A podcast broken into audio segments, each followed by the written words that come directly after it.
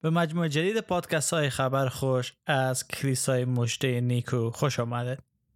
من بن امروز در خدمت شما هستم.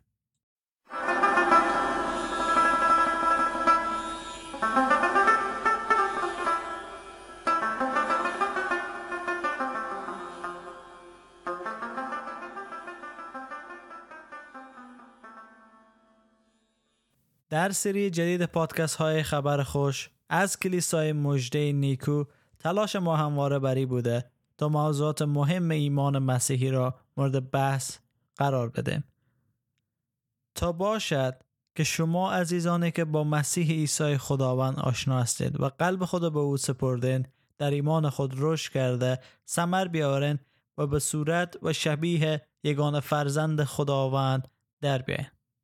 و همچنین تلاش می‌کنه تا از طریق پادکست ها و تعالیمی که در اینجا داده میشه شما عزیزان رهنمایی کنیم به ایمان راسخ و حقیقی که در مسیحیت هسته.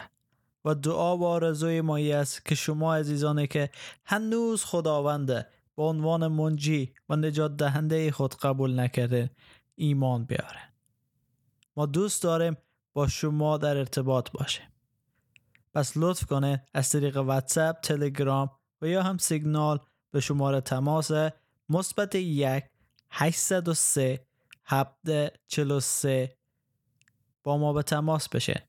و همچنین می‌تونن صفحه فیسبوک ما را لایک کرده و در اونجا هم برای ما پیام بفرستن و ما در زودترین فرصت تلاش خواهیم کرد که به پیام های شما ایزان جواب بدیم از سری مقالات کانون مکاشفه امروز می‌رسه به مقاله آشنایی با یونس نبیه گم شده از تیم کلر که هفته گذشته ما و شما کتاب یونس نبی رو مطالعه کردیم تا یک آمادگی ذهنی داشته باشیم تا درک کنیم که تیم کلر در مورد از این مقاله چه گفتنی داره. و خوب است که بعضی از ماها این داستان بشنویم چون قبلا در زندگی خود حتما شنیده بودیم داستان یونس نبیره چون تیم هم حتی میگه میگه من هم مثل بیشتری از کسانی که در یک خانواده مذهبی بزرگ شدن در کودکی با داستان یونس آشنا شدم. یعنی داستان یونس داستانی بود که همه ما با او آشنا شدیم که نبی بود که به شکم ماهی در شکم ماهی چل شبانه روز گذران ولی در حقیقت آیا چهل شبانه روز بود؟ خیر. سه شبانه روز بود و خداوند به خاطر از او هدف داشت و تمام داستان به طور کاملش چی مطالعه کرده. و امروز میخواییم ببینیم که تمکلر چه گفتنی در مورد ازی نبی گم شده داره.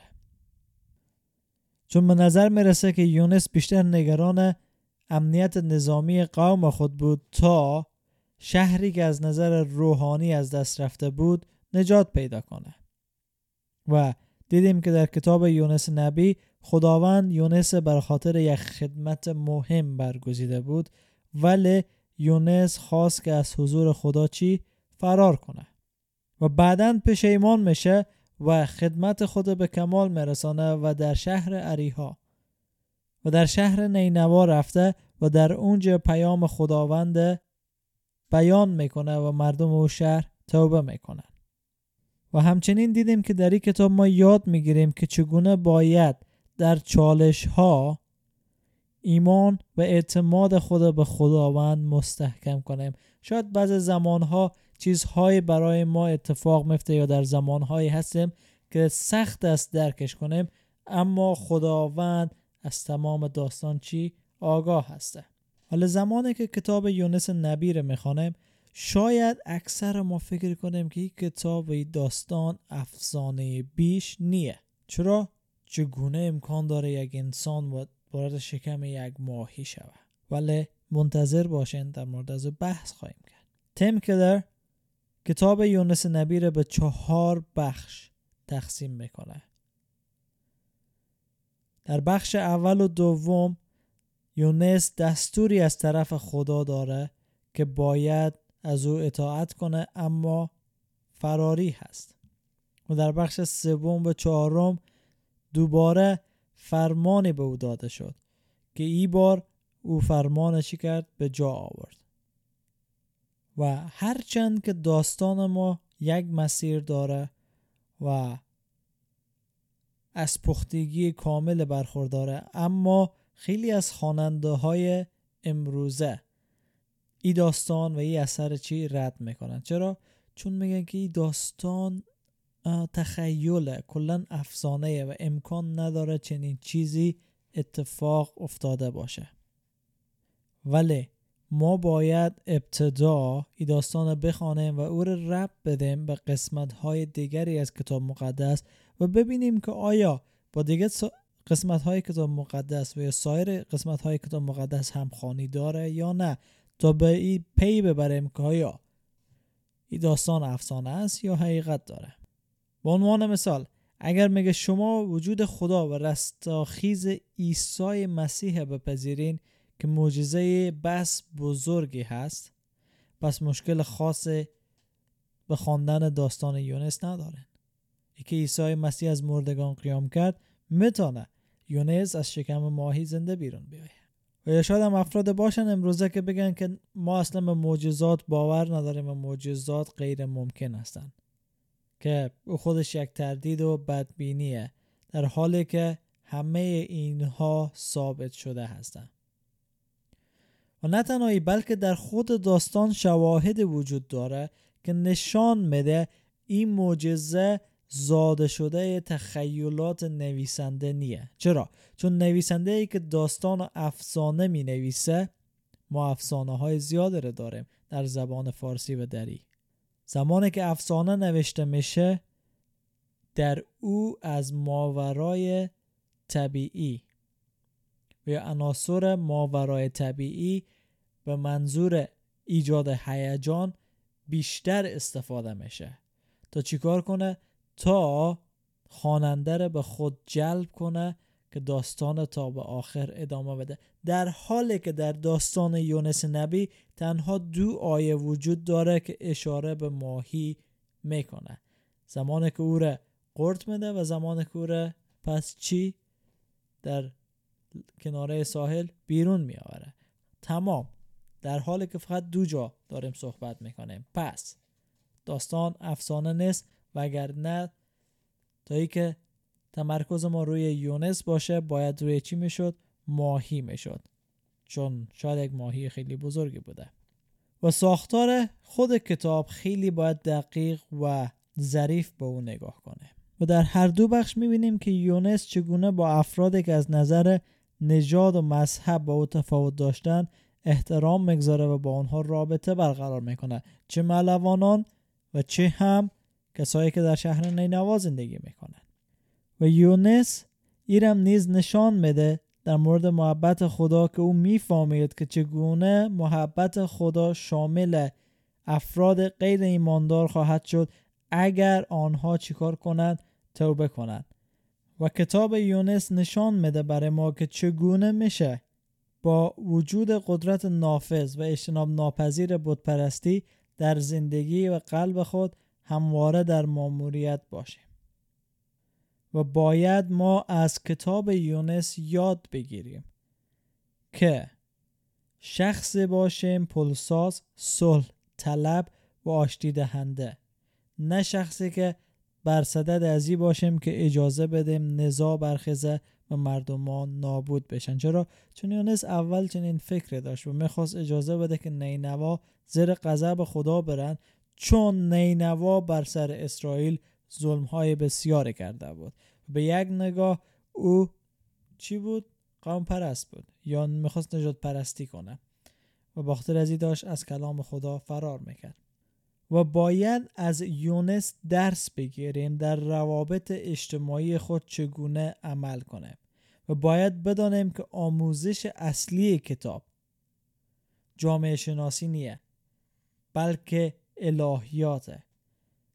یونس خدای ساخته شده خود را می‌خواست. خدایی که به سادگی آدمهای بد میکشت و آدمهای خوب برکت میده. ولی در حقیقت خدای واقعی نه خدای جلی یونس. زمانی که حضور پیدا می‌کنه می‌بینیم که یونس با او خشمگین میشه. چرا؟ چون یونس خدای واقعی را یک معما می‌دید. نمی‌تونست رحمت خدا و عدالت از او چی کنه؟ درک کنه. با خاطر ازی است که یونس می‌پرسه که چگونه خداوند می‌تونه نسبت به افرادی که خشمگینه نسبت به افرادی که چنین خشونت و شرارت های انجام میدن مهربان و بخشنده باشه. چگونه خداوند می‌تونه هم مهربان و هم عادل باشه؟ و این پرسش است که یونس به اونا پاسخ نداشت. و می‌بینیم که نهایتا خداوند دنیای ما را با نجات خواهد داد با یونسی که نهایی هسته یونس آخر. چرا؟ چون او عادل هسته. طوری که در متا فصل دوازده آیه 41 می‌تونیم بخوانیم. در روز داوری مردم نینوا برمیخیزند و مردم این زمانه را محکوم می‌کنند.